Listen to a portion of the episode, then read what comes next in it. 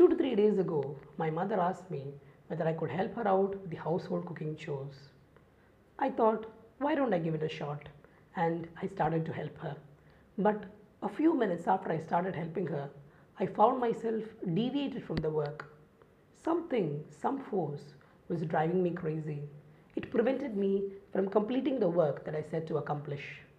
I got tensed because this was not the first time that this is happening to me. Whenever I set to do a work, something in the middle will come. It will force me, preventing me from completing the work that I set to accomplish. So I googled all the symptoms that I was facing only to find out that I was just mind wandering. Am I the only one who experiences this, or do you all do it in daily life? If you do so, then I think we are on the same page. And as we are on the same page, I think it is right that we can ponder about it today. Hey guys, welcome to Ponder with me, and today we are going to ponder on the topic Mind the Traveler. A study shows that people start to mind wander even before they are at the age of 4. That means right from LKG to until now, every one of you are wandering at some point of your life. That is, even while you were at school listening to your teacher's classes, you were mind wandering. After an attention span of 5.4 minutes, you start to wander. You start to lose focus. Just like your mobile camera, you start to wander here and there into an unlimited horizon. You start to look outside the window. You see beautiful juniors passing by. You see your friends playing in the ground and having fun. It's at that precise moment that the teacher spots you. She tells you to get up and she shouts at you for not paying attention to her. You look down, start stammering, blabbering, unable to explain to her what was happening and why you were not paying attention to her. You were just mind wandering. Why do you think we all mind wander? And where do you think our mind goes when it begins to wander?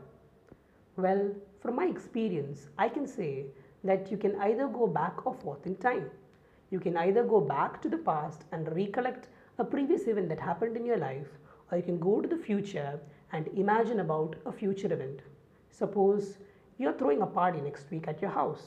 You can plan who to call, who not to call, imagine how the party will go. Or you can go into another person's mind. Let's say you all must have had celebrity crushes in your childhood. So, what do you do when you start having celebrity crushes? You go into that celebrity's mind, you start living as them, you follow their, all their practices from food to dressing and everything. How interesting the mind wanders, right? And just like if we have a hobby, we tend to do it again and again and again. Mind also loves wandering. It wants us to keep on wandering again and again and again, even if we are asleep in the form of dreams. Ah, dreams. Beautiful, isn't it? The mind wanders when we are asleep. Dreams are basically bizarrely arranged memory fragments that come to us when we are asleep. But we don't remember all the dreams that we see at night, do we? And even if we do so, it is only a portion of them. So, what is the use of this wasteful mind wandering process that the mind engages in? Well, if you do remember some dreams, then you can ponder upon them and think about them the next time you start wandering. You know, I wanted to share my feelings and intentions with many people, and one day I was dreaming, and suddenly a strike came into my mind. Why don't I start a podcast? And the next time I wandered into this, and now I'm here. So, as I said, dreams are beautiful ways of mind wandering. But that doesn't solve the question of why we actually mind wander in the first place. We are basically unproductive when we wander.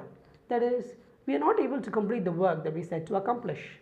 And also, a study shows that people who mind wander more have short telomeres. That is, they age quickly. So, why did nature even select a process which makes you both unproductive as well as increase your aging process both at the same time? Well, nature has its own reasons for it. Firstly, mind wandering is basically a relaxing process. It keeps you away from the conscious tough effort that you're putting to your mind. Like if you are studying for an exam, what do you do? After studying for about one hour stretch, you take a break and after that you resume working again. In your break, you do an undemanding work so your mind relaxes, it wanders off and comes back ready to study again. Just like that, your mind is being relaxed through wandering. It also helps you plan future events. Let's say I'm falling in love with a girl and I want to propose her. Before I actually propose her, in my mind, I go through the various possible outcomes that can come. I'll practice in my mind and decide which is the most possible outcome which is favorable to me rather than using my instincts at that point. If I had used my instincts there, then I would have only had one choice which I could not plan at that moment. But because I wandered, I had a variety of choices in front of me and I could choose the one which I liked most. Also, by getting into another person's mind, we can develop social skills and develop our empathy towards other people.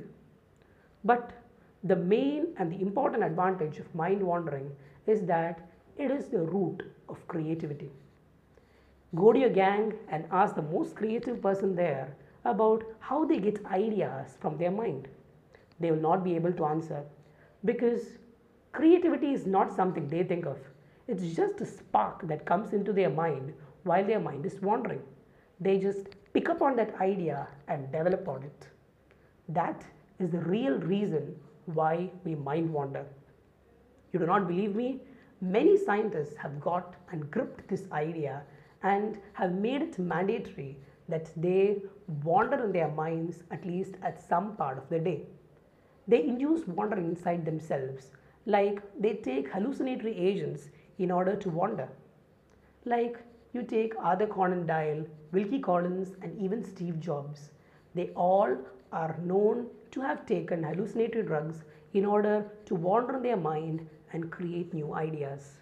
It was because creativity is essentially a part of mind wandering. It is an output of mind wandering. Archimedes developed his principle when he was taking a bath, and Newton discovered gravity when he was simply sitting under a tree. Both were wandering in their own worlds when the idea sparked in their minds. I know most of you must have wandered off when I reached this part of the podcast, but where did you wander off to? Did you get any new innovative ideas? Share it with me, and next week I'll come to you with another new topic to ponder upon. Until then, sayonara. P.S. It's okay to wander off at times.